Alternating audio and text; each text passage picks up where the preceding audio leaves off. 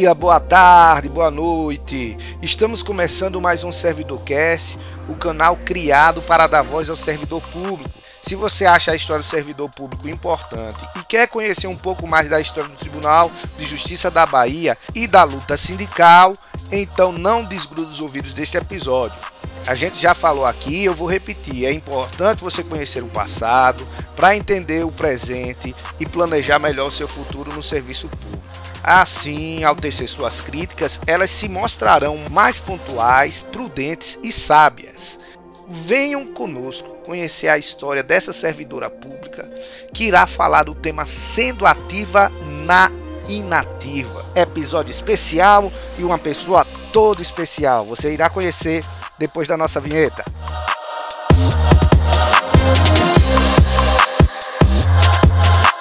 ServidorCast. Está no ar ServidorCast.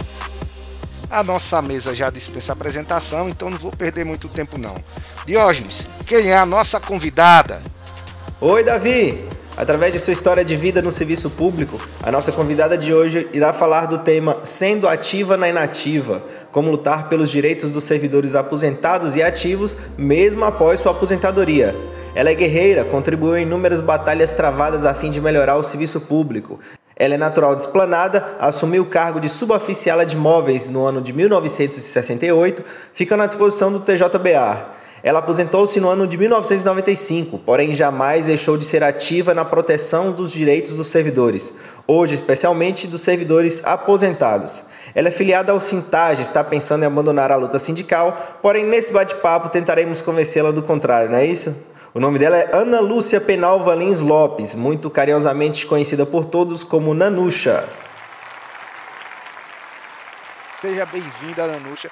Eu vou começar com uma pergunta que a gente sempre faz para os nossos convidados aqui, tá certo? E primeiro eu te agradeço bastante, certo, por atender o nosso convite. A senhora é muito querida por todos, não só os aposentados, saiba principalmente dos nossos colegas aqui que fizeram questão de comparecer na sua entrevista, pediram, insistiram para remarcar porque tinham outros compromissos, né? Especialmente Bruno, José Fábio, Daniel, Rodrigo, esse pessoal que disse, não, vamos remarcar porque eu quero conversar com a Nanucha, eu quero participar da entrevista dela, eu não quero só ouvir o podcast depois não, eu quero participar. Então, muito obrigado, viu, Nanucha? E eu já deixo uma pergunta no ar para a senhora falar quem é Ana Lúcia Penalva Lins Lopes. Seja bem-vinda.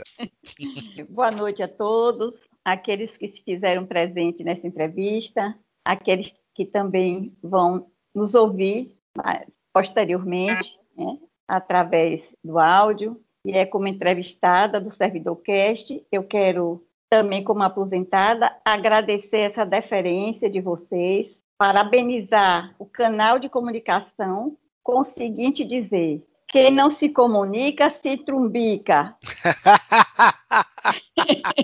Essa é uma das frases, essa é uma das frases que vai é, trazer um pouco do meu perfil. Sim. Quem não se comunica, se trumbica.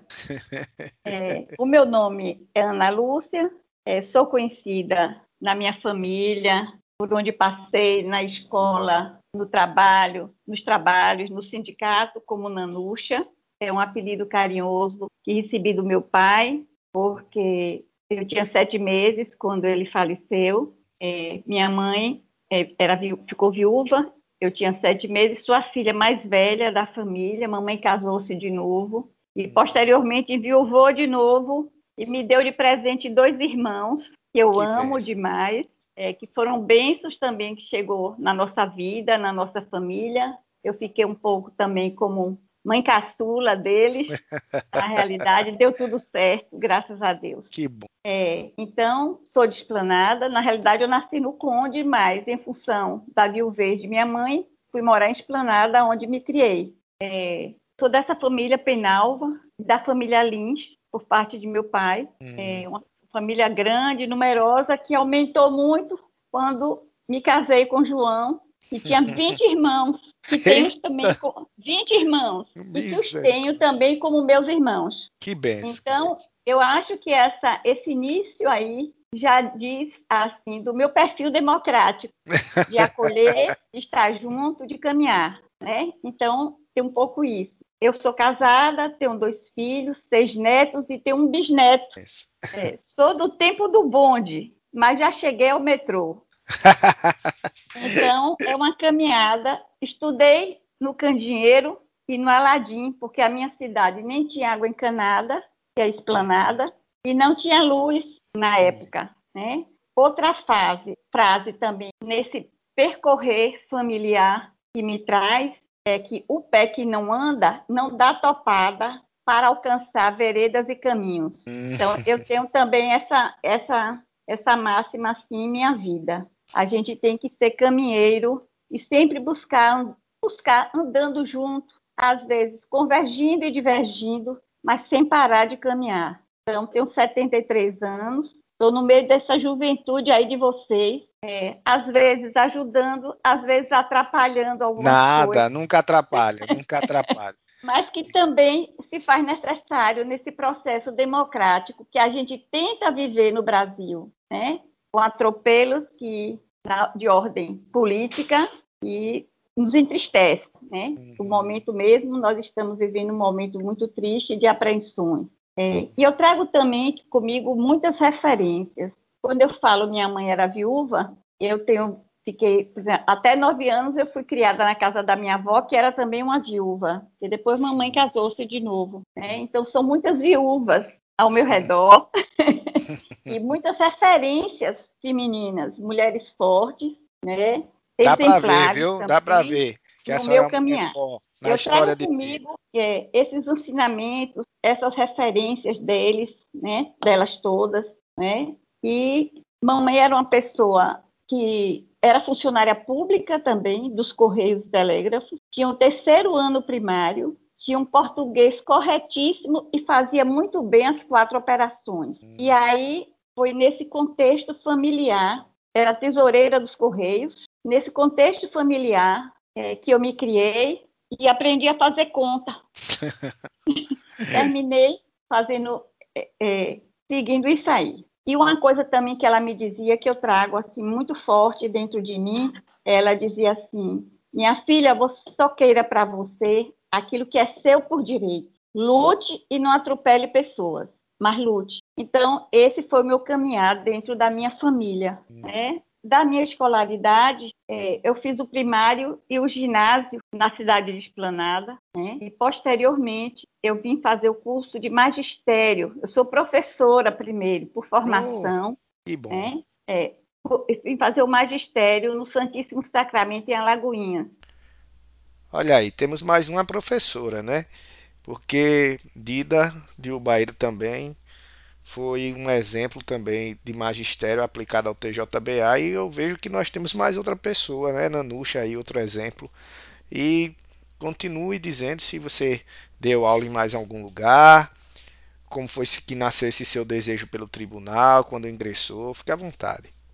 É, ensinei como professora particular, fiz o concurso para o Estado, passei, mas no mesmo momento eu fiz o concurso para suboficial de imóveis, que surgiu na comarca justamente quando eu acabava de me formar no magistério, da minha Sim. formação em magistério. E aí eu fiz o concurso, passei e comecei a trabalhar em mil novecentos e sessenta e oito como suboficial de imóveis, lá na comarca. Como eu já disse no início, até antes da, da gravação, nós fizemos esse programa hoje e um especial, certo, para a senhora. Oh, tá certo? A senhora merece...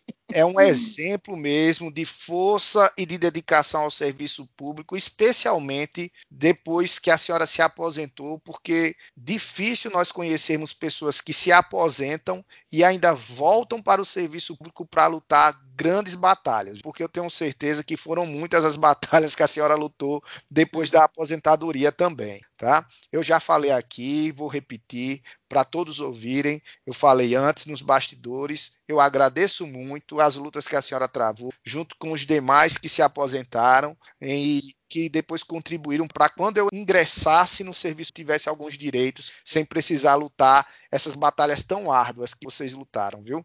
E a gente vai conversar sobre isso aqui também. E okay. Ana Lúcia Penalva Lins Lopes, vocês estão conhecendo hoje, conhecida carinhosamente por Nanucha, e que vai continuar contando um pouquinho da sua história e seu desejo para ingressar no serviço público. Fique à vontade, Nanucha.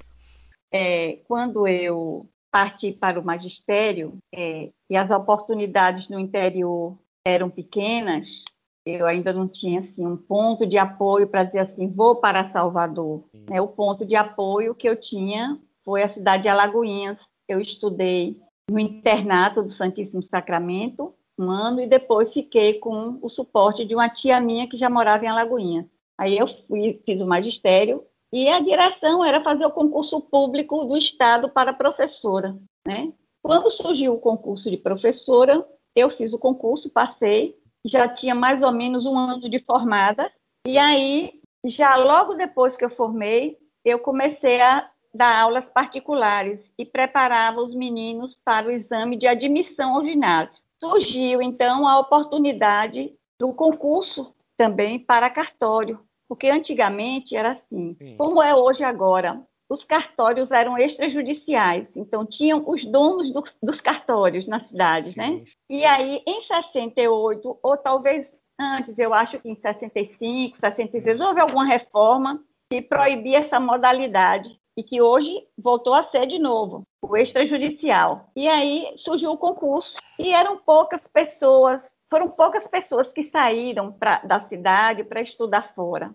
E a maioria fazendo magistério. Eu me lembro que eu fiz o concurso para cartório, porque na possibilidade de trabalhar um turno só, eu digo, eu posso ser professora um turno e no outro turno eu posso trabalhar no cartório. Nesse tempo eu já namorava com o João e fui, fui despertando. Fiz o concurso, passei nesse concurso, atuei dentro do cartório três anos. Foi quando surgiu a possibilidade de comprarmos aqui um apartamento e nos casarmos. E eu vim consegui vir à disposição do tribunal de justiça, e passei a trabalhar, fui, fui recepcionada dentro do D A F P, que é o Departamento de Administração Sim. Financeira e Patrimonial do Tribunal, que era na época, uhum. era uma diretoria assim, que assumia muitas posições, é, e vim trabalhar com Dona Conceição Rufini. Na realidade, eu não tinha esse sonho de trabalhar, embora várias pessoas da minha família trabalhavam na justiça, ou eram advogados, tinha uma tia que era escrivã,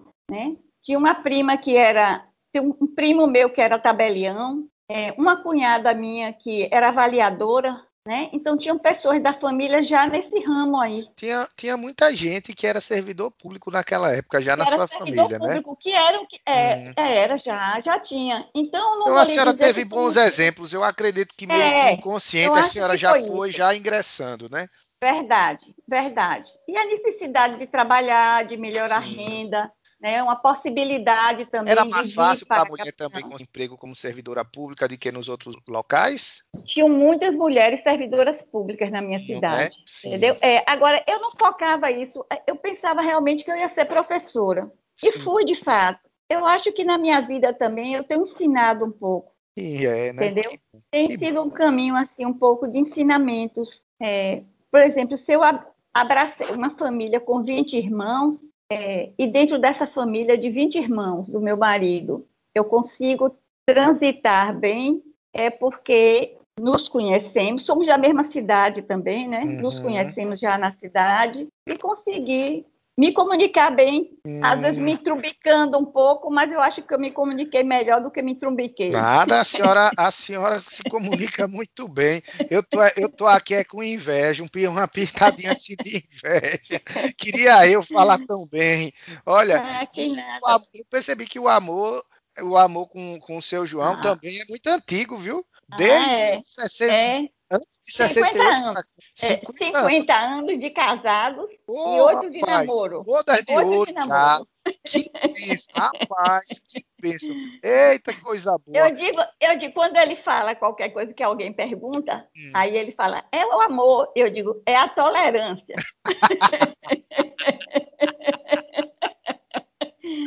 Eu digo, é a Mas, tolerância. É, diga, é, é, vamos, se for botar na balança o percentual assim, né, o peso, vamos fazer de conta que é, cem por cento, é cinquenta por cento tolerância e cinquenta por cento amor, para ele não deixar é, vamos lá. cem por cento. E deve ser isso mesmo, deve ser isso mesmo.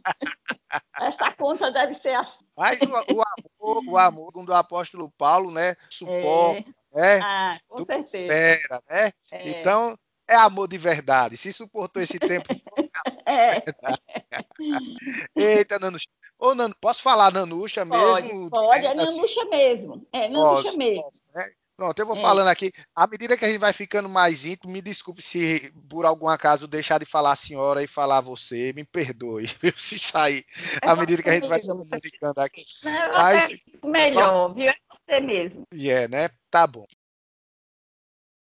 Mas, Nanucha, e de acordo com sua experiência, o que foi que você vê de relevante, de mudanças no serviço público, em especial no Tribunal de Justiça, da sua época, né, para os dias atuais, e também do papel feminino, né, do aposentado e tudo mais? Quando eu ingressei no serviço público, que eu fui trabalhar no cartório de registro de imóveis, é, a oficial de imóveis já era uma senhora que trabalhava já há muitos anos no cartório. Então, quando eu fiz esse concurso, e ela também já era uma pessoa de idade, a questão da hierarquia É, mexer um pouco com ela, né? Sim. E eu não sei também se por causa da minha formação pedagógica que ela não tinha, é, isso não impedia, você não precisava ter a formação é, de nível médio para você ocupar uma função dentro da justiça. Sim. Mamãe também tinha o terceiro ano primário e ocupava nos Correios. Então, eu não sei se isso abalou um pouco o ego e me pareceu, eu não tive uma boa experiência Sim. com ela como hierarquicamente no comando do cartório, porque me parece que criou uma síndrome de pânico dessa senhora, a quem eu, assim, tinha assim, muito apreço, muito respeito, e mantenho isso, hoje é uma pessoa falecida, mantenho isso, isso não abalou é, deixar de dar os merecimentos que ela sempre teve, mas ela ficou uma pessoa meio desconfiada, né? E isso, assim, atrapalhava um pouco, tanto a, a questão da minha atividade, de fato, dentro do cartório. Eu trabalhava só um turno, aí ela guardava toda a documentação para poder fazer no turno que eu não estava. Então, meu aprendizado dentro do cartório de oficial, oficial de imóveis foi muito restrito em função disso. Mas, como fiquei pouco tempo, a minha experiência maior realmente foi dentro do T J, certo? Foi dentro do T J. É, que vim para o departamento, e a diferença era muito grande, era tudo na mão grande, nós não tínhamos a tecnologia que vocês têm hoje, é. era tudo registrado à mão, entendeu? Na caneta, no papel, no lápis, e os contatos com o público, eu não, eu não me sentia discriminada enquanto Sim. mulher, porque eu observava na cidade, posso dizer que eu observei na cidade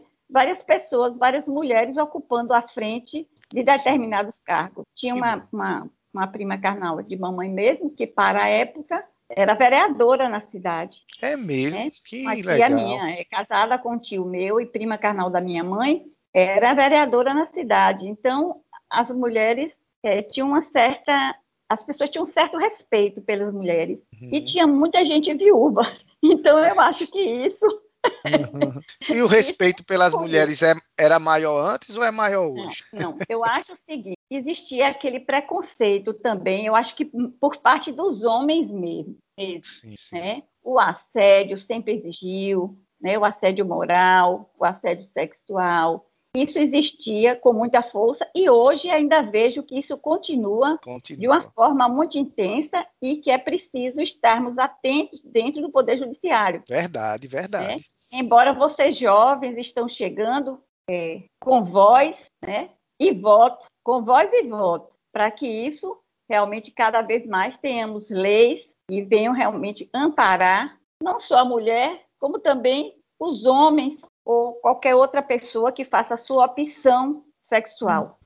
A legislação evoluiu muito nesse sentido, né? Dos preconceitos. Sim, embora sim. Ainda exista, né? Ainda exista. Garantiu né? bons gente... direitos para as é. mulheres. Hoje. Acho também que a justiça anda muito devagar nesse sentido. Yeah, né? E que as penalidades ainda precisavam ser maiores. Uhum. Mas vai ficando isso aí para a juventude consertar. Na opinião da senhora, nós antes o serviço público tinha mais mulheres ou menos mulheres? Ah, eu acho que tinha menos, mas hoje me parece que a magistratura já está maior de mulheres. Em termos de mulheres. Entendi. Eu, eu acredito que se a gente for puxar uma ficha agora de todos os servidores da ativa do tribunal, acredito que sejam mais mulheres do que homens, viu? De um modo geral, né? É, porque eu, isso eu falo por onde eu passo. Por exemplo, eu vou num cartório, né? É. Aí, de homens, vamos dizer, de dez servidores, três são homens. É mais ou menos assim, sabe? É, não tem, não tem aquela metade, metade. É. Até quando a gente vai trabalhar com juízes diferentes, né, a gente tem visto que tem muitas juízas, inclusive agora no, no último concurso tem muitas é, juízas que tomaram posse. É né? Isso e, é importante. É importante, importante. É, eu acho Mas... que o homem está mais ligado para o empreendedorismo nesse momento que Sim. nós vivemos, entendeu? Para o empresariado, para o empreendedorismo. O José Fábio está se manifestando aqui, ele queria falar alguma coisa. Fica à vontade, Fábio. É que eu tô falando que lá no Fórum do Embu eu percebo muitas mulheres lá. E, inclusive delegadas sindicais, nossas colegas do SINTAJ lá. É, tem uma, não sei se chega a maioria lá das delegadas sindicais do SINTAJ no Fórum do Embu. Acho que a maioria é mulher, viu? Olha, olha aí, tá vendo a senhora fazendo é. discípulas. É, é, é Nanucha, inclusive, quando, quando tinha as reuniões lá de delegados no, no Fórum, a gente, ela participando. E graças a Deus, né? Tá melhorando isso aí. Eu, graças a Deus. É. Que bom. Porque é o seguinte, se hoje nós temos a maioria mulheres, seria ótimo se elas realmente também comparecessem para fazer a representação, não só da categoria do servidor público, é. mas também a representação feminina, né? Ali é muito importante. E quando a senhora... Re... É, resu... Quando foi que a senhora resolveu se sindicalizar? A senhora disse que é sindicalizada do SINTAJ. É desde é. o nascedouro do SINTAJ? É, o SINTAJ, na realidade, nasceu no IPRAGE, Sim. aonde o pessoal da secretaria e dos juizados não participavam desse uhum. sindicato. Existia a associação que hoje é SimpoJude, que era uma associação anteriormente. Eu não me lembro bem a data da fundação do SINTAJ pelo IPRAGE, pelo grupo do IPRAGE, que hoje, na sua maioria, está todo na SETIBA, onde trago para vocês o seguinte, sessenta por cento dos associados da SETIBA são aposentados. É mesmo, Nanucha? É. Interessante. E saíram é, a maioria do SINTAJ. E muita gente saiu do SINTAJ, porque o SINTAJ também deu alguns passos com os quais eu não concordava, mas eu não era a maioria também dentro da coordenação quando a É, democracia é sempre assim. É sempre assim. Então, e respeito também a decisão sim, da maioria, sim. da executiva, da Assembleia, né? A gente tem que respeitar, mas é, muita gente se retirou do SINTAJ no hum. momento em que se sentiu incomodado a ponto de mexer no bolso, né? De achar que o SINTAJ trabalhava contra o servidor naquele momento e, de fato, alguns passos naquela época foram nesse sentido. Existia associação. Nessa época, eu não sei se Zezé já estava nela, depois eu acho que Zezé entrou e aí surgiu o SimpoJude, não me lembro bem o início dessa história. O que é que acontecia? Eu não era da associação, mas eu trabalhava no Copag. É, eu entrei hum. pelo D A F P, como eu lhe disse, pela Diretoria de Administração Financeira sim, e Patrimonial sim. em sessenta e oito, e ali já teve uma batalha muito grande e que foi muito importante para o Tribunal de Justiça, quando o orçamento da Secretaria de Justiça com relação à serventia migrou para o Tribunal de Justiça. Importante. E aí é, o Departamento de Administração Financeira e Patrimonial foi quem trouxe todo esse serviço da serventia para dentro do tribunal, justamente quando eu chegava. E aí veio uma funcionária da Secretaria da Justiça, dona Arlinda, que por sinal tem um filho que é, era do IPRAGE hoje, do tribunal mesmo, que eu acho que trabalha na área de informática, tem um filho dela lá, e dona Arlinda foi uma pessoa também muito importante. Então, tinham três mulheres, as quais eu também posso dizer que eram pessoas de força, chefes fortes, eu tive dentro do tribunal. Que Mas bom. Quero dizer que eu passei ali por uma escola, né? Uma escola de, aprend... uma... de aprendizado e de lesura. E isso me dava muita segurança naquilo que eu fazia. Eu trabalhava em folha de pagamento.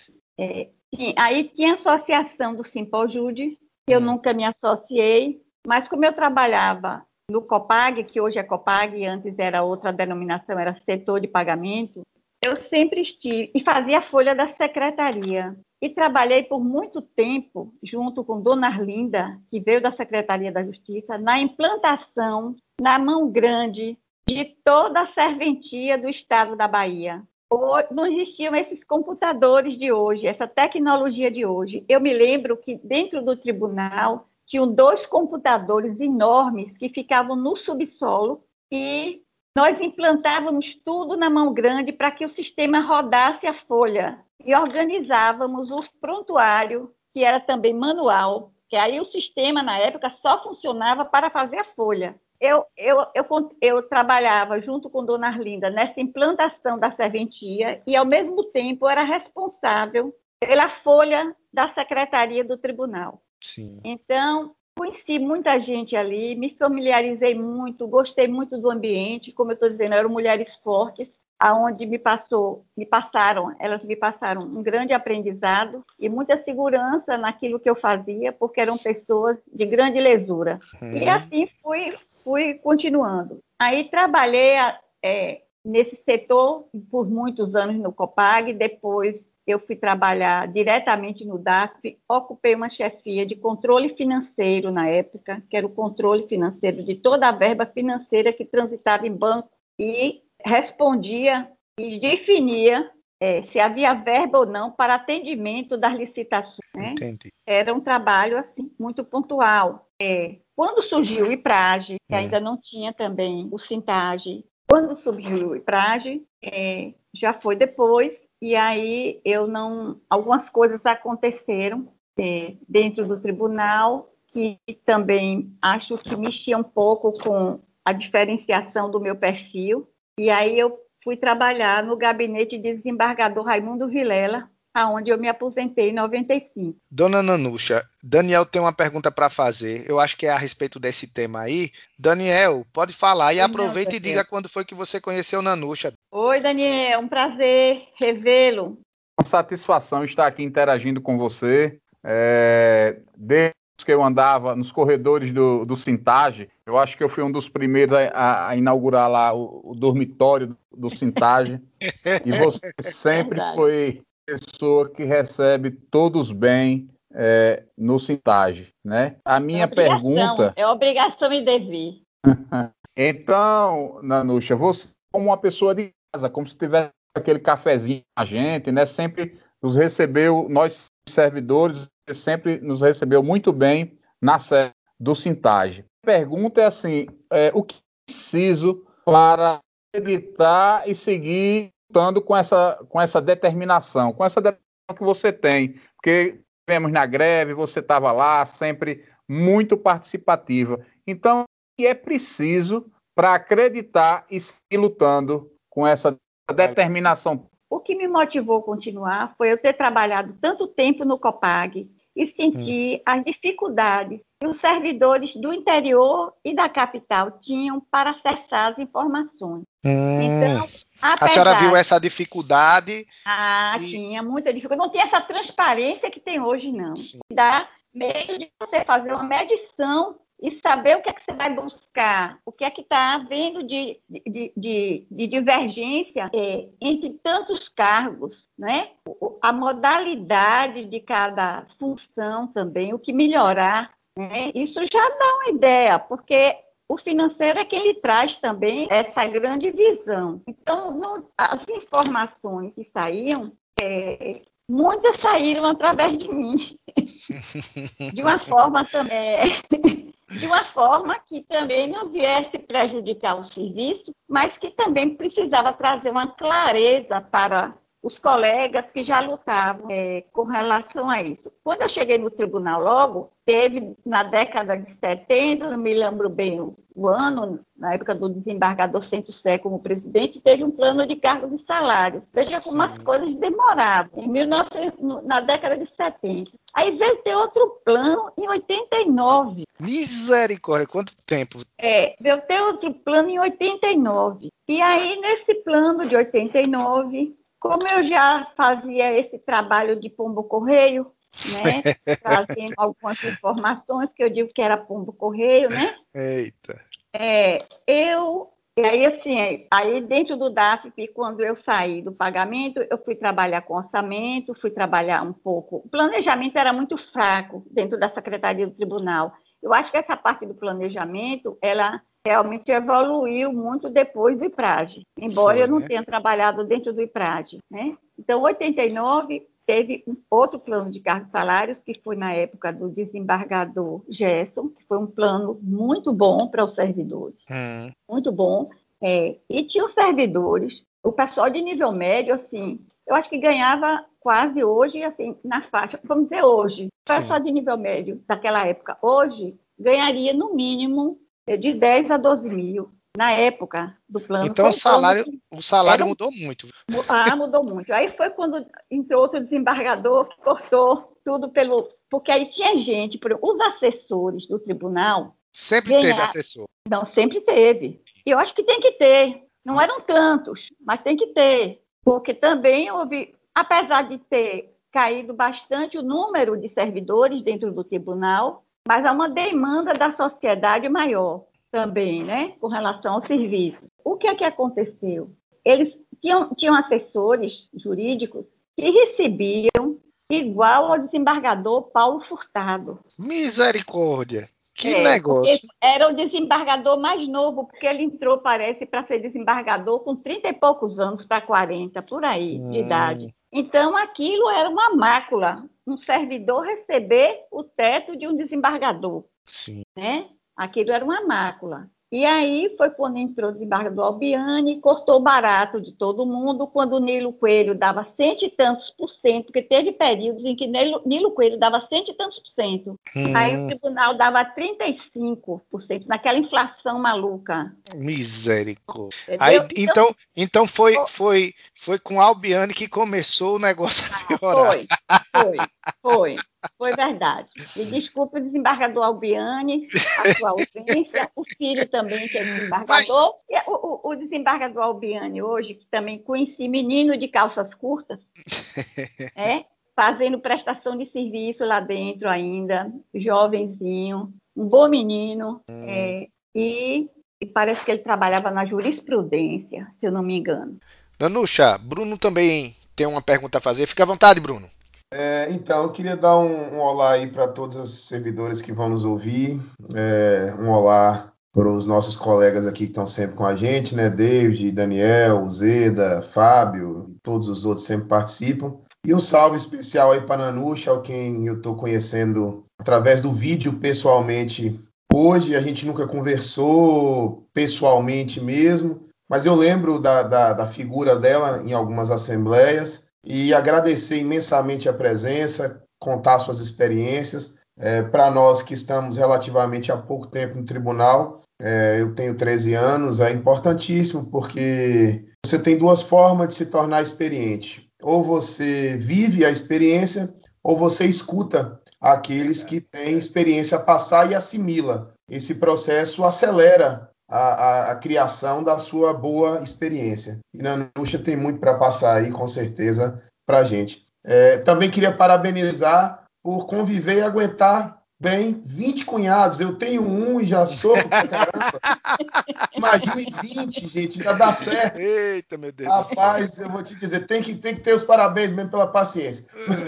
Mas, é da democracia isso, isso é da é, democracia, né?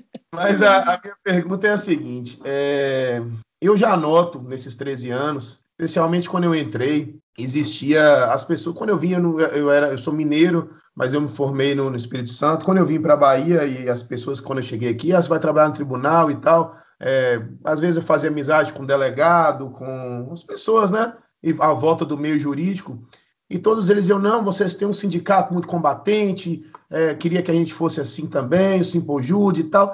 Citava menos um pouco o SINTAJ, acho que o SINTAJ é menor, né, menos conhecido. Mas, enfim, elogiavam de toda forma os dois sindicatos do, do, do, do Poder Judiciário, dos servidores. É, então eu entrei, logo depois veio aqui o P C S, né, eu entrei em dois mil e oito, exatamente no meio da luta, e aí veio o P C S, que melhorou um pouco a nossa remuneração, não foi nada demais, mas... pelo menos salvou a gente aí é, em períodos de não concessão de, de aumento linear, enfim.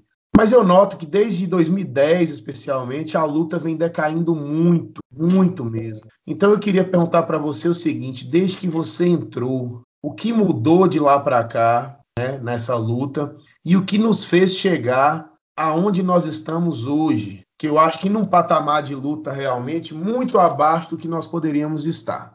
Nanucha, aproveito também para dizer quais são as principais batalhas que você teve antes e depois de se aposentar. Essa pergunta antecede uma que você me fez anteriormente. Sim, quando foi? foi que eu ingressei no sindicato? Existia associação, uhum. a qual eu nunca me associei, mas sempre estive atenta às mobilizações que existiam na época, né?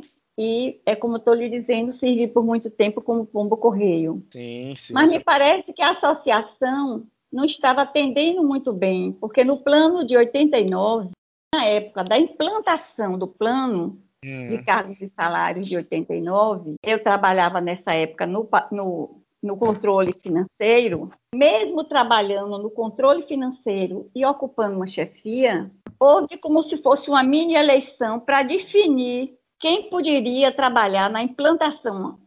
Houve uma checagem com os servidores, de um modo geral. Quem poderia, uhum. como servidora, trabalhar no, na implantação do plano de cargos e salários. Sim, sim. E aí, o meu nome surgiu e, nessa época, eles me elegeram nesse sentido e eu participei dessa implantação da comissão. Na realidade, eu participei da comissão para implantação desse plano, com uma eleição, entre aspas, que não foi uma eleição propriamente, mas uhum. foi feita uma enquete e a, o maior número de votos eu, tinha, eu levei na época e fiquei atuando dentro dessa comissão. Uhum. E no plano de mil e novecentos... A primeira, uma das primeiras lutas, assim, bem fortes com relação ao servidor, porque eu, fui, eu acho o seguinte, nós temos que trabalhar para ampliar conquistas, ampliar direitos. Nós não podemos trabalhar no sentido de tirar para que o outro sim. tenha. Aí, quando foi no plano de oitenta e nove, essa foi uma batalha que a, reflete até hoje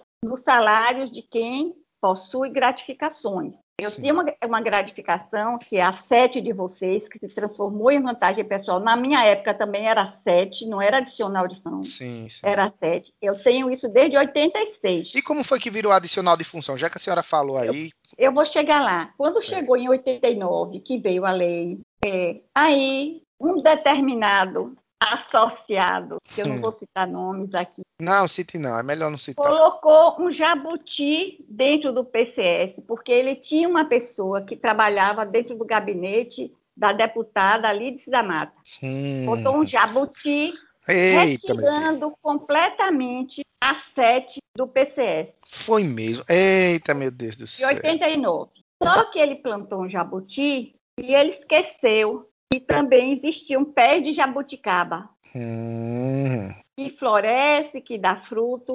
Com certeza. E junto, e junto com alguns colegas do tribunal, fiz parte também dessa comissãozinha. Eu chamo comissãozinha porque foram poucas pessoas na época. Me lembro Verbena Pondé, Fátima, hum. Rose, eu, com ajuda e a intermediação da desembargadora Gabriela, que era da... da Secretaria de Câmaras, é, nós procuramos o procurador do Estado, na época, Guerra Lima, na gestão Sim. de Nilo Coelho, e Guerra Lima vetou o jabuti. Então, para mim, essa foi uma grande batalha que reflete até hoje na vida dos servidores. Aí, o que é que fez? Vetou o artigo e transformou a sete em vantagem pessoal. Várias gestões sindicais têm tentado sempre retirar isso do servidor, que são hum. conquistas, e esse não é o papel sindical. Sim. Esse não é o papel sindical. Quem quiser, vá buscar suas conquistas. Aí surgiu, já com o IPRAGE, já com o IPRAGE, isso ainda era só secretaria, uhum. é, gerindo o orçamento do tribunal. Aí surge o IPRAGE, que eu também não estou lembrando agora a data, tenho que pegar esse histórico todo para poder fundamentar. Surgiu o IPRAGE, e aí o que é que acontece? Com o surgimento do IPRAGE, não sei porquê, como havia se transformado a sete em vantagem pessoal, criou-se a gratificação de adicional de função, que muitas pessoas conquistaram, outras tantas ficaram insatisfeitas porque os outros tinham.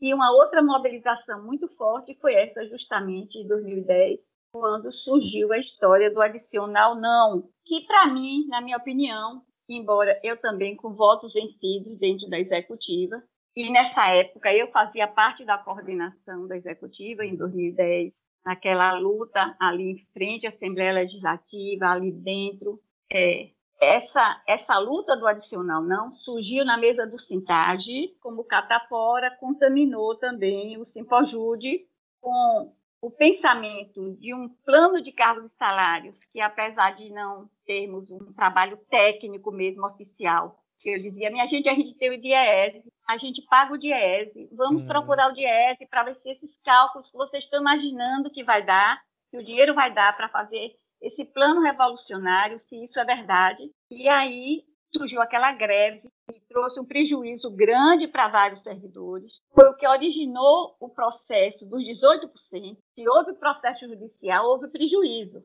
que ainda reflete no bolso de muita gente, que muita gente ainda não conseguiu receber os seus precatórios, muita gente já morreu depois disso. Então, é, essa luta de querer tirar o que o outro tem me incomoda demais, mesmo porque hoje eu vejo vários, várias pessoas que dentro da coordenação do SINTAJ eram contra o adicional, várias pessoas que estavam no movimento grevista contra o adicional, eu posso dizer, estão adicionados, não posso dizer porque não é adicional de função mais, é a sete, que acho justo cada qual buscar suas conquistas. Sim. Mas esse era o propósito, tirar do outro para que eu tenha. Isso aí é um movimento que eu, apesar de já não ter mais a idade, de estar enfrentando determinadas paradas, e isso não quer dizer que eu vou me afastar, mas que vocês têm que começar a ocupar esses lugares de penetração, de vivência de legislação, né? Procurar o contato das pessoas também que trabalham com pagamento de pessoal, porque ali é onde está a fonte de tudo, né? De orçamento, para que se busque ampliar as conquistas, mas não retirar conquistas. Então, muitos companheiros que vejo nas assembleias e que hoje também, depois de, vou chamar adicionados, porque é sete, né? Aí não, não sei nem como chamar é, essas pessoas, vou chamar adicionados. Muitos dos que estão adicionados, muita gente do nível médio que foi adicionado porque depois ocupou cargo, que é a sete uhum, na realidade, uhum. dentro dos gabinetes ou dentro da diretoria do, do tribunal, né? Dentro dos cartórios, como diretor de, sec- de secretaria, né? Tudo isso, todas essas pessoas, né, estão ali, com certeza, acredito que por merecimento, uhum. pela competência, principalmente vocês, concursados mais recentes do juizado. Acho que o juizado é, cresceu muito na qualificação com relação a essas conquistas de vocês, que temos que continuar buscando. Mas eu acho que eu me coloco assim, eu gosto muito do Bougainville, aquela, aquela árvore. As flores vão tomando o seu lugar no declínio, um surgimento imediato também, porque não é, não é assim, morre de vez para o outro surgir. Um Sim. surgimento de novas flores. Né? Dos novos e, brotos. É, dos novos brotos, dos novos brotos que são vocês da categoria. São que bom ser chamado de um brotinho, viu, rapaz? É, nunca mais ouvi isso. Mas é isso aí, são vocês, sim. Porque tem aqueles, assim, já com mais experiência, aqueles que estão chegando também por concurso, que precisam ir ocupando lugar, né? E ocupando os lugares, né? Isso não quer dizer assim, eu, eu estou é, me ausentando ou eles não me querem mais ali. Não é nada disso, eu me sinto assim. É, é o natural do passar dos anos e o passar dos tempos. Agradeço muito essa oportunidade de vocês estarem me dando, assim, de conversar essa história, que é uma história de uma raiz. É uma história de uma raiz. Eu né, que agradeço, dentro. Viu? Eu que agradeço. Pode ter certeza que eu estou aprendendo Agora, Bruno, muito mais do que, do que o que a senhora imagina. É, Bruno me, me perguntou justamente... É, você pode repetir a pergunta do Bruno? Vou repetir, depois sim. Da de... O que mudou na luta sindical desde que a senhora entrou? E por que estamos nos últimos dez anos, ao que parece, né, num patamar de luta abaixo do que estivemos em outras épocas? E onde poderíamos estar e o que nós podemos fazer aí para poder mobilizar a categoria? Abaixo, né? Hoje o patamar, Bruno entende que está abaixo do que, daquele tempo. É, dá eu, luta... quero dizer, hum. é, eu quero lhe dizer o seguinte. Sim, quando foi que eu entrei para o sindicato mesmo? Sim. Quando o IPRAGE começou a absorver o pessoal da secretaria e dos juizados como filiados, houve uma mudança de estatuto podendo absorver esse quadro, esse novo quadro. Foi quando Augusto, Augusto Conceição, que eu acho que todo mundo conhece também, né? Juntamente com Valéria, que é minha amiga, minha parceira, é, e outras pessoas tomaram... A, a, aí, o que é que acontece? O IPRAGE, assim, amornou nas lutas, porque eu acho que conquistaram o que já entendia como satisfatório. O SINTAJ era do IPRAGE. Aí, já uma, uma deficiência muito grande em termos de salários com relação ao pessoal da secretaria e os juizados. Aí surgiu aquela mobilização, eu acho que em dois mil e um, se eu não me engano, em dois mil e um, e Augusto, com Valéria e outro grupo, outras pessoas, foram eleitos como coordenadores. Eu não sei se era diretoria na época e depois passou a ser coordenação. Houve uma modificação aí. Era diretoria, depois passou a ser coordenação. É, passaram a gerir o sindicato. E nessa época só tinha uma saletinha pequena ali em São Bento, que era onde a sede do SINTAJ, era assim, duas salas. Duas salas não, era uma sala e um, uma saleta pequena. Tinha uma funcionária, um computador. E eu me lembro que Valéria era diretora ou coordenadora da área financeira. E aí eu vendo essa dificuldade do andar deles e da necessidade também de eu poder ajudar nessa caminhada difícil, eu e Raquel, Quisério, que era da corregedoria, começamos a fazer um trabalho voluntário dentro do SINTAJ. Sim. É, e aí isso nós... já aposentada, a senhora já aposentada. Já aposentada, já aposentada. E aí nós fazíamos um trabalho de pesquisa, de legislação, e trabalhávamos três vezes na semana lá dentro do sindicato. Interessante. Como viu? Trabalho voluntário, certo? Hum, e sim. Aí fui acompanhando esse espaço, é, fazíamos panfletagem. A Valéria deve dizer, saía de ônibus para entregar panfleto dentro do tribunal. A, panfleta- a panfletagem era só dentro do tribunal? Não, não só dentro do tribunal. No tribunal e nos juizados, que os juizados, eles ficavam aqui em Salvador em casas isoladas. Não é hoje essa concentração como existe no Imbuí. Sim, sim. Então, a gente saía para essas casas para fazer a panfletagem, levar as comunicações verbais. Que trabalho importante. É, para os servidores, e isso aí se fazia. Os coordenadores faziam isso. Não tinha carro. O SINTAJ não tinha carro. Era desse jeito. Então, uma era lá no Bonfinha, outra era nos Barris. Eu me lembro que tinha Ivan nos Barris. Tinha uma turma também que ajudaram, que depois até ocuparam uma gestão uhum. como coordenadores, e que depois, é, dentro da coordenação mesmo, devido a... a um sistema meio autoritário que entrou na coordenação geral depois de Augusto, é, aí eu digo que teve o impeachment de um coordenador, e aí se formou uma comissão, porque aí acabou, ninguém ficou, na, nós não permitimos em assembleia, e nessa época o pessoal da capital se fazia em peso presente, então Sim. a nossa comunicação era desse jeito, a tecnologia ainda estava chegando devagar nos juizados, hum. e, era, e aí eu continuei nessa luta, É, buscando os interesses dos colegas, levando a voz do SINTAJ de uma forma fragilizada, inadequada talvez até, mas era a forma que a gente tinha. A, a defasagem salarial era muito grande, muito grande, era uma disparidade. O pessoal de nível médio estava na faixa de salário mínimo e tinha gente que recebia menos do que o salário mínimo. E a maioria, assim, um, dois salários mínimos. Era uma coisa, assim, muito difícil. E aí, ainda na gestão de Augusto, com a gestão do desembargador Sintra, e Manuel Vitório, que hoje é secretário da Fazenda, dentro do tribunal, que também eu acho que ele deu um grande avanço a nível Sim. de P C S lá dentro. Sim. O que é que fez? Antes de fazer o P C S em dois mil e quatro, ele fez o P C S, ele fez... um realinhamento uhum. do vencimento básico das pessoas. Aonde? Tinha servidores que nesse realinhamento chegaram a ter oitenta por cento, setenta por cento de aumento. E tinham servidores de nível superior, e eu estava dentro do SINTAJ, não como coordenadora, mas ajudando nesse trabalho a Augusto. Tinham pessoas de nível superior que só tiveram seis vírgula cinco por cento, como no meu caso mesmo, eu tive só seis vírgula cinco por cento, e eu entendia que era justo esse realinhamento.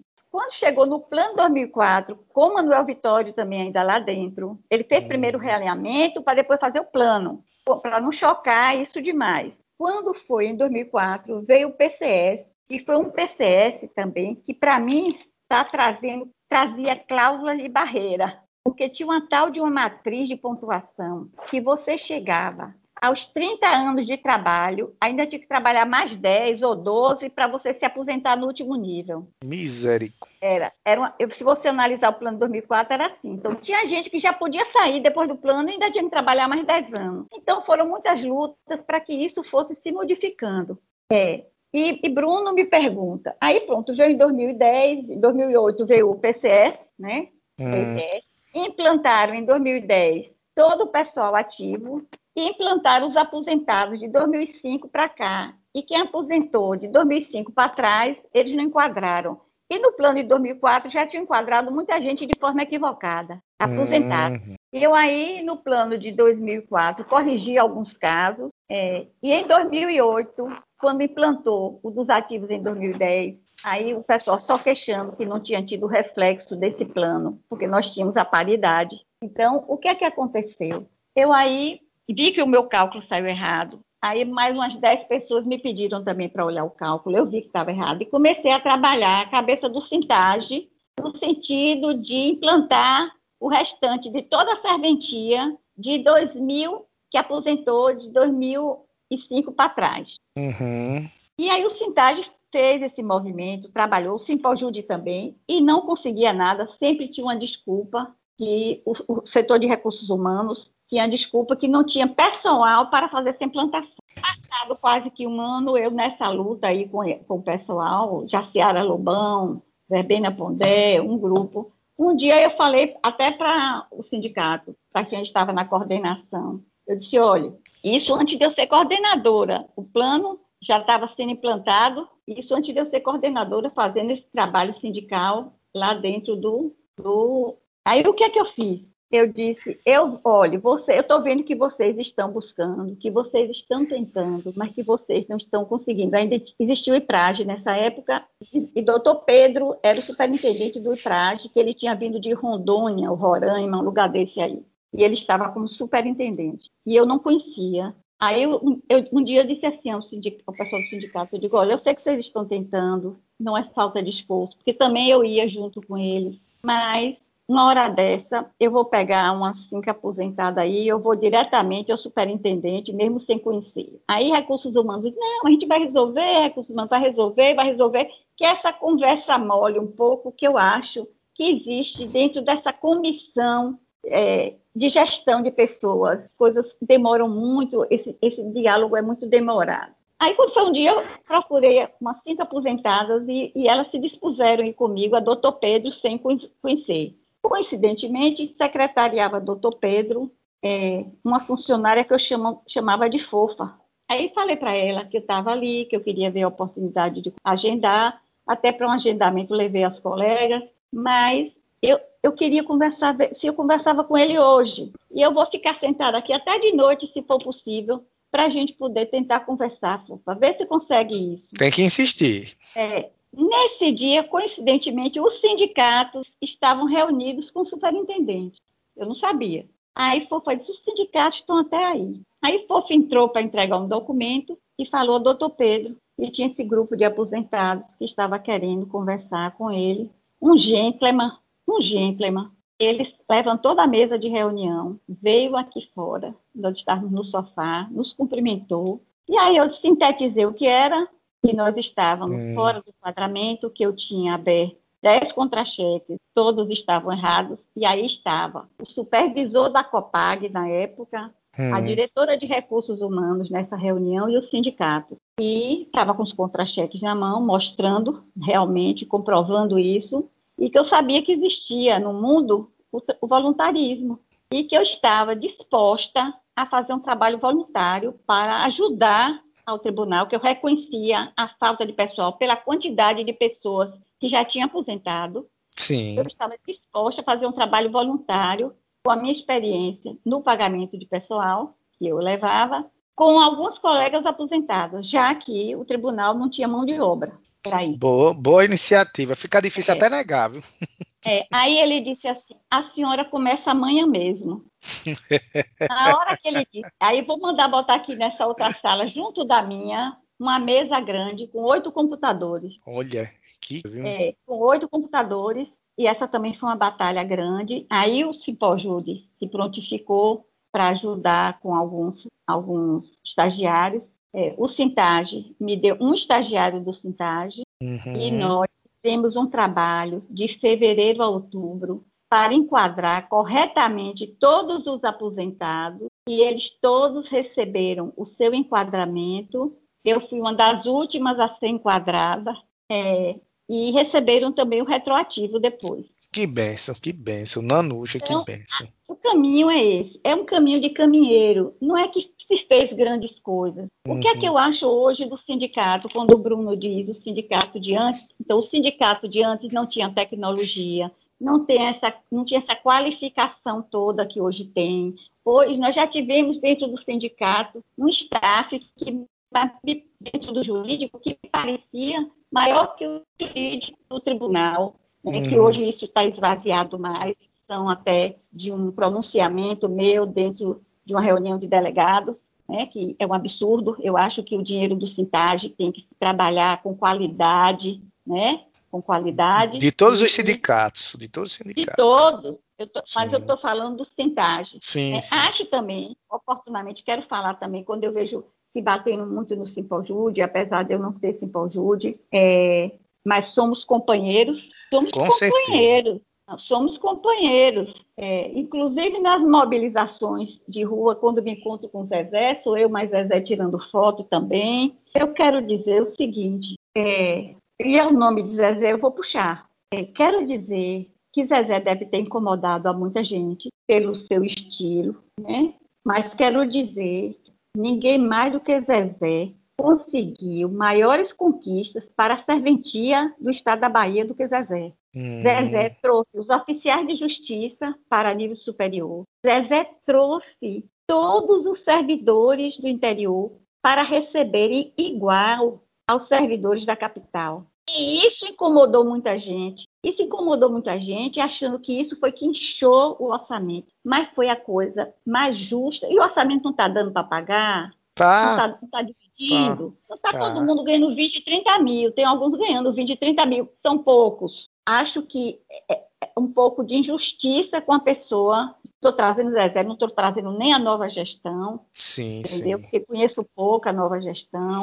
Mas o que o é. Bruno está falando é justamente essa pós-gestão de Zezé, pelo que eu, tô, ou, é. pelo que eu entendi. A né? pós-gestão de Zezé é o seguinte. Eu acho o seguinte, não só lá no, no SimpoJude, como no SINTAJ. Hum. Eu acho que nós evoluímos muito dentro do SINTAJ, porque quando diz assim, os sindicatos, não, os sindicatos não fazem nada. Não é verdade. Estou contando essa história, que eu estava dentro do sindicato. Talvez fal, falte foi... um pouco mais de promoção da própria imagem pronto, sindical. É, pronto, viu? É isso que eu vou fazer. É Nós tivemos várias batalhas travadas. A questão do cliente ser, hum. que até hoje eu demando a favor desses meninos que vim entrar de calça curta, que era a modulação do Estado na época. O Estado não hum. fazia concurso. E não era só dentro do tribunal, não. Essa modulação era na Assembleia, na Secretaria de Justiça, em todas as secretarias. Então, o que é que faziam? Eles não faziam concurso, já era uma percepção que o Estado tinha naquela época da terceirização, na minha opinião, uhum. o que veio fragilizar também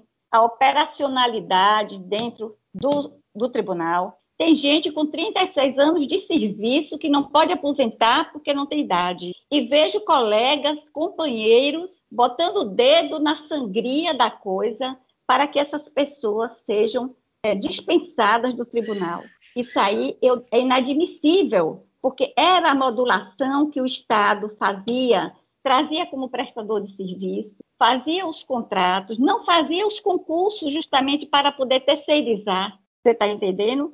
E sim, quando sim. chegou em oitenta e oito com a Constituição, veio aquele impacto e eles tiveram com a lei, parece que era vinte e três sessenta e seis, efetivar as pessoas que, em, em muitos casos, a Constituição também trouxe uma cláusula de barreira que impactava. Então, aquelas pessoas, parece que cinco anos é, depois da Constituição não, ou antes da Constituição, não podiam mais ser efetivados, né? E ainda tem companheiros que estão querendo provocar a sangria, que são, hoje em dia são cento e poucos servidores, é, na vida desses servidores. O que é que esses servidores vão fazer depois de trinta e tantos anos de trabalho, que eles só aprenderam a fazer aquilo eles têm culpa. Eu Se pergunto, dedicando ao serviço ao serviço público, eu pergunto. Eu me lembro que na época de desembargador Manuel Pereira, é, eu trabalhava na Copag, eu trabalhava na Copag, é, desembargador Manuel Pereira trouxe vários meninos que pertenciam ao orfanato de Dona Dalva e que estudavam em escola pública e faziam curso técnico, moravam em orfanato. Trouxe vários meninos desse orfanato como prestadores de serviço do tribunal. Esses meninos se qualificaram, se dedicaram esses anos todos ali dentro, porque eu acompanhei a vida deles, inclusive na sala, onde eu ocupei uma chefia que não me estabilizei, porque eu não concordava com algumas coisas que surgiram dentro do IPRAGE, e aí uhum. eu pedi para sair, fui para o gabinete de desembargador Vilela. Eu acompanhei o trabalho e a vida desses meninos. Então, eu não imagino que um companheiro nosso possa querer sangrar mais ainda a vida dessas pessoas. E aí, sim, o que é que aconteceu, viu, Bruno, agora? Você que me perguntou. Da época para agora... É, acho que tem alguns pontos críticos. Eu não digo que, por exemplo, é, o que é que eu acho? Algumas demandas, por exemplo, algumas batalhas travadas, essa questão dos P C S, do cliente C, né? Uma batalha também travada dentro de assembleia, que aí quem frequentava as assembleias e a porta da fábrica, eu só me lembro mesmo de Daniel aí, de Fábio. Hum. Fábio algumas vezes, não me lembro de Fábio tanto não. Mas Daniel eu me lembro, porque aí eu fui convidada para um almoço, porque tinham coordenadores do sindicato uhum. que queriam aprovar dentro de uma assembleia o ad eterno da, da, da coordenação, entendeu? Se a gente critica isso no SimpoJude, nós não podemos ter isso dentro do SINTAJ, não. Imagine a pessoa ficar ad eterno dentro de um sindicato. Isso eu sou contra. Sim. E aí foi uma... Em Termina virando dias, dono, né? Vira, vira coisa de família. Ah, pois é, aí eu, a isso era assim como o jurídico estava recentemente. Eu não posso de, deixar de levar minha crítica. Sete advogados dentro do sindicato, que é isso? Companheiros, que é isso? Né? Se criticamos o nepotismo, se não era um nepotismo de sangue, era de amizade, de colega, de, de outras coisas mais. Não podemos concordar com uma coisa dessa. E num plano de... Eu me lembro que quando essa Assembleia estava preparada para modificar o estatuto e transformar a coordenação em ad eterno, embora hum. fosse, fosse ter as eleições, mas podia se renovar aquilo mesmo. Entendi. E aí uma, uma pessoa me convidou para um almoço, uma coordenadora, me mostrando o perigo do que estavam pleiteirando fazer naquela assembleia, e se eu ia para a assembleia, eu devia, eu falto a assembleia? Só se eu estiver doente. Eita. Se eu estiver doente, não falta assembleia não, só se eu estiver doente. E aí eu fui na secretaria do tribunal, levei alguns aposentados e levei várias pessoas da secretaria do tribunal. E aí, quando eu cheguei, um do interior me chamava, Nanucha, isso assim, vamos, vamos ver, deixa eu botar aí o negócio na assembleia para a gente voltar. E aí, antes de ter a assembleia, isso já se esvaziou mesmo antes do acontecimento da assembleia, isso por, não foi para a pauta. Por da causa assembleia. Da sua mobilização antes da assembleia. Antes da Assembleia, da mobilização de alguns coordenadores do SINTAJ que não concordavam com essa posição de outros coordenadores. É, então, eu acho que ia continuar coisas... que nem hoje está, é, me desculpe, Nanucha, mas ia ser como está no SimpoJude. Eu sou sindicalizado do SimpoJude e a gente tem até uma, uma barreira para a gente poder montar até uma chapa. Tem que estar tá sindicalizada há não sei quanto tempo e é, tal. Causa é dificuldade para poder tirar... Me permite um gancho aí? Rapidinho, que Daniel está aqui no gancho também. Fala. Diga, Daniel. Diga. É Bruno, é Bruno. Fala, Bruno. Diga, Bruno. Sim, é Bruno. Respondendo a você. Esse, esse, esse gancho aí, que a gente está chegando a esse, esse ponto do, da situação atual, né? Sim. E aí você falou dessa questão que tentaram fazer isso no SINTAJ e citou é. o exemplo do SimpoJude, né? Que é assim é. hoje. Né? É, você você antes também, você disse que podia chamar de você, eu estou chamando de você. Olha, você mesmo. Viu, Nanucha? É, antes você tinha dito o seguinte, exaltando as conquistas do Zezé e tal. É, de fato, isso não tem como ser negado. Né? É. Quando eu entrei, como eu falei, as pessoas elogiavam muito, dizendo, não, Bruno, você vai para um, para um, para o tribunal onde tem o sindicato que luta muito, aquela coisa toda. Mas exatamente pegando esse gancho aí, é o seguinte... Depois que a pessoa fica muito tempo no poder, ou o mesmo grupo fica muito tempo no poder, Não sei se você concorda comigo. Parece inicialmente concordar, porque foi contra as pessoas se eternizarem no poder. Me parece que a pessoa perde um pouco, ou perde quase tudo, na verdade, da luta em si, né, da, dos anseios ali, perde o contato com o chão da fábrica, e me parece que se torna uma coisa do poder pelo poder, não do poder para lutar pelo chão da fábrica de onde veio. O que me parece hoje, no SimpoJude, que isso ocorre, é o mesmo grupo há muito tempo e se tornou uma coisa de reprodução de poder. Não sei se você concorda, fique livre para não concordar, mas eu queria pegar esse gancho que você acabou falando, não, eu era contra, né, o SINTAJ virar, poder ser, se reeleger. E no SimpoJude eu vejo isso, que está se perdendo esse foco, porque virou uma coisa de poder pelo poder. Verdade. Deixa, acho que o pessoal precisa fazer mais um serviço voluntário, que nem Nanucha e os colegas fizeram, aí resolve. Ajuda, com certeza ajuda. Agora, é. deixa eu te falar, Bruno, bem colocado o que você traz. Eu quero dizer que, por exemplo, eu fiquei no, como coordenadora do SINTAJ de dois mil e dez até o final de dois mil e quinze. Hum. Teve uma eleição e teve a segunda eleição. E na segunda eleição, ninguém mais podia continuar, vamos dizer, de dois mil e dez a dois mil e treze, né? Sim. Ninguém mais podia continuar da chapa. Então, eu fiquei sozinha é, da chapa anterior, já querendo sair, sem querer ficar mais, que eu já tinha dado uma contribuição razoável ali dentro. Mas aí o povo aí diz, fica, fica, não, fica. Por força, por força das circunstâncias, todos chegaram novos. Jair, Adriana, Dionísio, Gabriel, uma turma aí nova, e só tinha da gestão anterior eu, né? Então, eu fiquei seis anos. É, depois disso, recentemente, mas também dizendo até... Eu até lancei Bruno... Bruno tá calado. Eu lancei Bruno... Bruno não, eu lancei... Bruno Fábio. É porque a gente já brigou no chat. Foi da hora na cabeça.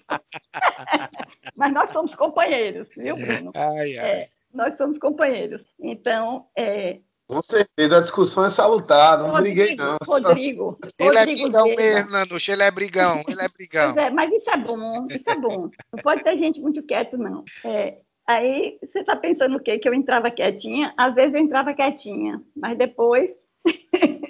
Rodrigo, quando o Rodrigo Zeda apareceu numa assembleia recentemente, vocês precisam, quem usa paletó e gravata, vocês precisam não ficar somente no chat. Vocês precisam é, ficar na porta da fábrica. Vocês precisam ir para a porta da fábrica. Eu estou achando importantíssimo esse canal de comunicação. Mas vocês precisam adentrar a porta da fábrica nas mobilizações, nas greves, de paletó e gravata, seja o que for. Quando entrar todo mundo de paletó e gravata, os desembargadores vão se acostumar. Hum. Mas enquanto fica um, porque trabalho com juiz, até nem, nem ocupa cargo, mas trabalha com juiz, o juiz é bonzinho, nós não vamos para a porta da fábrica. Veja o esforço, viu, Bruno? E aí eu vou me reportar a você. Veja o esforço da, do, dos coordenadores do SINTAJ, aí eu me reporto ao SINTAJ. No sentido, esse, esses dois anos foi praticamente atípico por conta da pandemia, não se pôde fazer muita coisa. A primeira gestão de, dessa gestão atual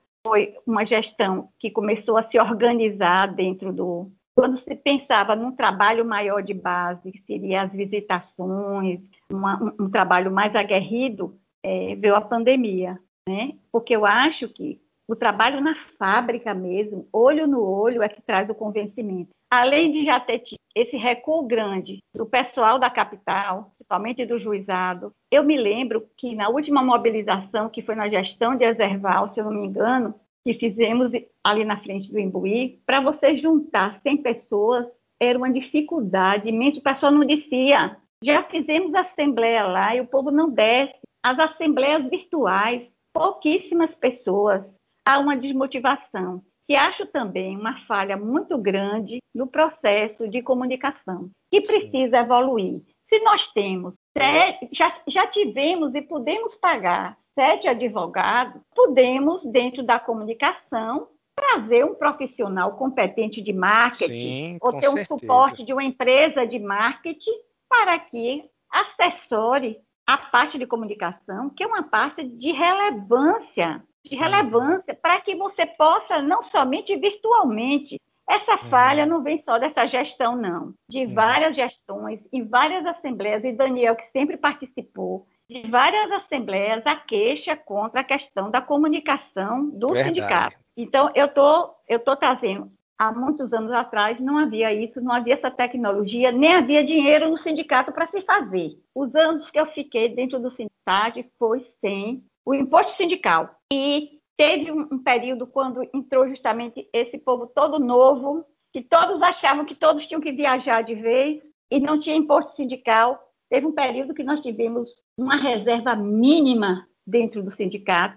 E aí, na época já era o coordenador geral, me chamou e estava preocupadíssimo porque ia entrar no vermelho. E eu tinha saído de um infarto.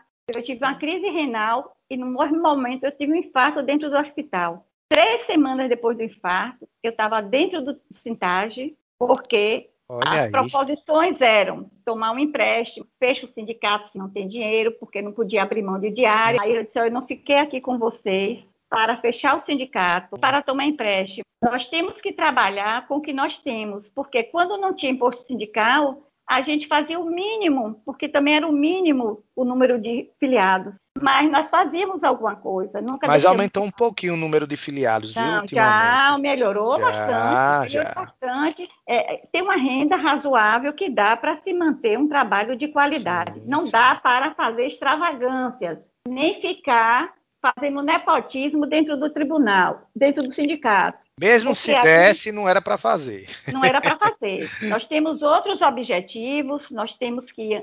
É, fazer, vamos dizer, uma casa de acolhimento melhor ali, nós precisamos comprar uma sede melhor para o SINTAJ, né?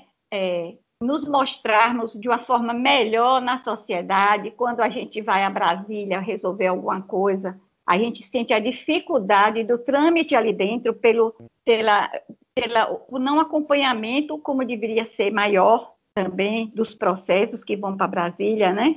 Eu acho que isso tem que ter Tem que ter, e o trabalho também dentro das unidades do interior, né? Sempre fazer essas visitas, levar o convencimento, levar as notícias. Acho que tem esse, essa fragilidade, mas acho que sem o sindicato seria muito pior. E aí quem levantou a mão pode perguntar. Daniel, é com você, Daniel. Então, Nanucha, já quero deixar meu abraço aqui para você, né? O que eu quero perguntar é se os seus sonhos como servidora foram realizados, né? O que, e em poucas palavras, o que você diria a quem está prestes a se aposentar? É isso, meu grande abraço a você, viu? E a todos, aquele abraço. Com certeza, me realizei. Sim, porque depois do magistério, eu fiz o curso superior de ciências contábeis, porque a minha vida toda dentro do tribunal foi na área financeira. Sim. Então, eu precisava também sair do nível médio, e antes de oitenta e oito... Né? Isso ainda estava sendo possível. E aí eu é, fui enquadrada como contadora do quadro. E trabalhei na Copag, que envolvia números, e trabalhei no, no controle financeiro do tribunal. E aí fiz o curso para bacharel em ciências contábeis na Cairu. Acho que me realizei profissionalmente a nível do conhecimento, de trabalhar com amor, porque eu acho que o trabalho é uma coisa que dignifica realmente o homem. E se você trabalha com amor, com disposição, para ajudar... Eu me lembro que aquelas máquinas grandes de calcular, a gente fechava o imposto de renda, hum. contra-cheque por contra-cheque. E eu virava até meia-noite com Dona Conceição Rufini e Dona Hilda, para a gente fechar as certidões de imposto, de, chamava certidão, certidões de imposto de renda dos servidores de toda a Bahia. Que trabalheira, é, viu? Era assim. Então, eu me realizei, eu aprendi muito... É, disso, o, o, o, meu sal, o meu ganho do tribunal sempre foi para ajudar ao meu marido em parceria com as despesas da casa. Nunca pude viajar pelas Europas, porque tive que educar os filhos, procurei educá-los em boas escolas, isso porque não é porque não pudessem estudar na escola pública, mas é pela deficiência hoje do ensino público. Sim. Meus irmãos estudaram em escola pública, meu marido estudou em escola pública. Eu ainda tive o privilégio de estudar em escolas particulares, é, e a questão da violência também, né, que Verdade. evoluiu muito nas capitais. Mas eu me realizei, abençoo todo mês, quando eu recebo o meu dinheiro, eu tiro um pouco, não é muito não, mas eu tiro um pouco para ajudar alguém. E agradeço todos os dias, nunca ter faltado o pão de cada dia na minha mesa, com esse dinheiro que eu tirava, que eu tiro até hoje dos cofres do Estado. E para quem já está podendo aposentar, e se já, já podia aposentar, já devia ter se aposentado, porque a gente não sabe o que tem aí. Verdade. Acho, entendeu? Não tenho... Como eu fiquei uma pessoa é, inativa, mas de certa forma ativa, uhum. também, na minha inativa vida familiar, é só o cadastro. É, é isso mesmo. Na minha vida familiar e, e também nessa, nesse movimento, né, olhando também meus colegas aposentados, muitos com Alzheimer, e precisamos fazer um trabalho melhor dentro do SINTAJ com relação aos aposentados. E isso é, nós vamos direcionar para quem ficar na coordenação de aposentados, que projeto a gente pode fazer para essas pessoas, porque eles contribuem também é, de uma forma razoável com seus salários. A senhora é um excelente nome para essa coordenação. Sempre engajou as batalhas, mas se a senhora não puder... É bom indicar alguém, porque tem que ser alguém aposentado, para sentir na pele e correr atrás. Eu já andei dando umas sugestões, eu já andei dando umas sugestões, espero que acolham, que eu acho que até gente que conhece o Zeda, é, eu já andei dando algumas sugestões, é, o meu nome, inclusive lancei o Zeda como candidato naquela assembleia, que eu pensava que o Zeda era o Fernando, porque é a mesma cara. E eu me lembro de Fernando nas assembleias, que depois Fernando se recolheu, nunca mais vi Fernando nas assembleias, se recolheu um pouco. Quando eu vi o Zeda, achei um palavreado, que o Fernando era mais calado, embora ele se pronunciasse muito a favor dos servidores, mas, e trazia ideias também, os conflitos da comarca, mas quando eu vi o Zeda, eu até lancei o Zeda como candidato, não sei se o Zeda lembra naquela assembleia que o Zeda participou. Disse assim, pode abrir o microfone, Rodrigo, pode falar. Lembro, lembro nome, sim, senhora. Lembro, sim. Um bom nome para a chapa, que eu estava pensando que era o Fernando. Né?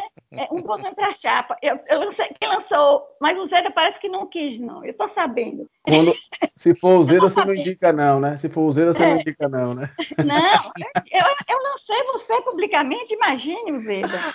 Não, mas eu não quero, não. Deve vir pessoas. Mas vocês também não podem ficar nesse não quero. Não quero, não, por quê? Né?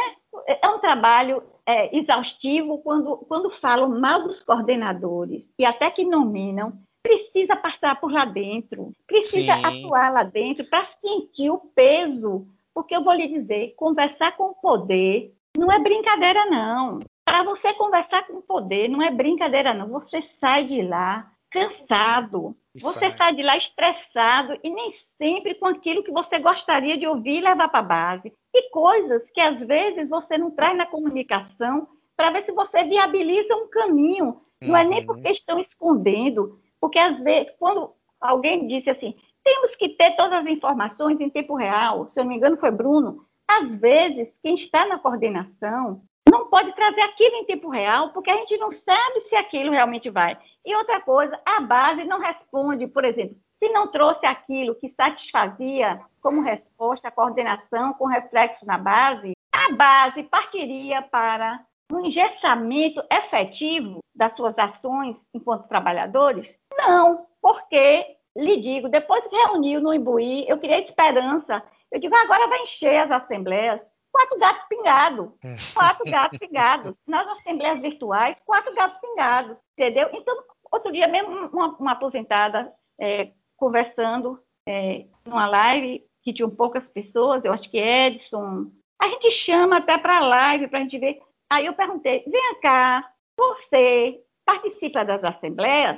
Não é só cobrar do coordenador, porque o coordenador não é o SINTAJ. O SINTAJ é a base com o trabalho dos coordenadores também. Mas quero dizer, a minha crítica à base é uma crítica forte. Sim, a base sim. não está respondendo bem já há muitos anos. Tem, quem passou todas as coordenações deixaram suas marcas ali, uhum. né? Todas as coordenações deixaram suas marcas, erros e acertos, mas acho que teve mais acertos do que erros. Precisamos oxigenar essa questão do, da falta do aumento salarial durante seis anos. Quero saber se a base... Do, ju, da, do judiciário, vai fechar o judiciário. Porque uhum. nós já fechamos uma ocasião até o setor de pagamento de pessoal. Eita! Em dois mil e um, quando o setor de pagamento de pessoal fechou, foi que surgiu a G E E, que também os aposentados não tinham, e na gestão de Augusto, com a minha participação, e aí não, não, não é questão de modéstia, não, com a minha participação efetiva, os aposentados tiveram direito à G E E, hum. e depois, em dois mil e seis, com a nossa história dos aposentados sendo a G E, veio a G E para o pessoal que entrou em dois mil e seis. Sim, sim. Então, que também foi outra luta. Sim. Que foi outra luta. Né? E depois, recentemente, estou muito feliz que todos estão com G E. Graças a Deus. Todo mundo é eficiente. É. Por isso que eu entendi. Eu não entendia como é que... Quando dizia assim, é gratificação de eficiência, cem por cento tinha dos servidores, uhum. e, e os aposentados que eram e foram eficientes, sim, também, uhum. dentro das suas possibilidades, da sua estrutura que era oferecida, e não tinham... E a paridade? Aquilo sim. deixou de ser eficiência, aquilo passou a ser salário mesmo. Verdade. Essa é a realidade. Ô, Nanucha, infelizmente a gente tem que encerrar, e eu queria agradecer muito a sua presença aqui, a sua colaboração, certo? Eu vou dar a palavra ao pessoal, mas antes eu queria conceder a palavra à senhora. Fique à vontade, viu? Eu queria fechar minha, a, a minha conversa, meu bate-papo com vocês, com alguns versos de Gonzaguinha, né? Que ele diz assim: toda pessoa é sempre marcas de outras pessoas. E é tão bonito quando a gente entende que a gente é tanta gente onde quer que a gente vá. É tão bonito quando a gente sente que nunca está sozinho. São palavras de Gonzaguinha. Então, fecho aqui é, a minha cooperação com vocês, parabenizando que vocês fortaleçam esse grupo de comunicação. Vão para a porta da fábrica. Eu gostaria de agradecer imensamente a participação da senhora e dos relatos que nos engrandece e nos traz experiências a quais nós devemos observar para seguir e orientar o nosso rumo. Muito obrigado pela participação e eu espero que a senhora tenha muitos anos de vida para continuar aí nessa luta sindical com essa garra e essa força que a senhora demonstra no dia a dia. Verdade, obrigada, verdade. Obrigada, a senhora você. É um exemplo para o Tribunal de Justiça da Bahia. É um exemplo para todos os aposentados. Mesmo na inativa, continua sendo essa pessoa ativa, tá certo? Mas alguém gostaria de falar? Fique à vontade. Pode falar, Bruno. Agradecer também a presença de Nanucha. Agradecer pelo exercício democrático das opiniões aqui. É, a gente aprende fazendo essa dialética, né? A, a conversa é bom assim, quando é sempre ela, ela tem esse exercício sinalagmático. Eu dou a minha impressão, a pessoa passa a impressão dela de lá. O importante é isso aí, todos estarem na luta e mantendo sempre essa, esse empenho, é, esse empenho, essa diversidade. E parabéns, viu, Nanucha, pelo, pelo, seu, pelo seu esforço durante todo esse tempo como servidora ativa, primeiro para poder passar para as pessoas... É, o que de melhor você poder, podia, poderia dar na época, né, como ativa, tentar resolver o problema lá como servidora, e depois de não estar mais como servidora, se dispor é, de forma tão generosa para lutar por aqueles que ainda estavam lá e os que saíram também, que já faziam parte da sua mesma é, categoria, né? Então, é, parabéns, viu? Só isso que eu tenho obrigado, a dizer. Obrigado, abraço. Obrigada a vocês todos pela abraço, oportunidade. Bruno. Agradeço a todos que fizeram presente aqui, ao pessoal da mesa. Muito obrigado por acompanhar a nossa convidada aqui. Muito obrigado também, Nanucha, mais uma vez. Eu vou destacar aqui algumas lições que nós podemos extrair do nosso bate-papo. Primeiro é que, apesar das divergências, nunca devemos deixar de caminhar juntos e acolher mesmo aqueles que possuem ideias diferentes. Segundo, a idade não atrapalha, ao contrário, a experiência ajuda. Terceiro, tenha boas referências em sua vida. Quarto, só queira para você o que é seu por direito, nunca atropele as outras pessoas, mas lute. Quinto, se você se enxerga como uma pessoa democrática, efetivamente deve respeitar a opinião da maioria. Sexto, sempre seja uma pessoa receptiva, isso é uma obrigação de todo ser humano. Sétimo, devemos trabalhar para garantir direitos e não para tirar os que já existem. O papel sindical não é retirar conquistas e sim amplificá-las. Oitavo, faça um bom trabalho voluntário, em especial se for para garantir os seus direitos e dos demais colegas. Nono, seja altruísta e doe um pouco do pouco que você tem. Décimo, defenda e lute pelo sindicato, ele é de todos nós. Décimo primeiro, sua presença nas assembleias dos sindicatos é mais que importante, nunca duvide da importância de sua opinião. E por último, trabalhador tem que ir para a porta da fábrica. É isso aí, querido ouvinte, muito obrigado mais uma vez, fiquem com Deus, desejo saúde nesse momento de pandemia. Até mais, tchau.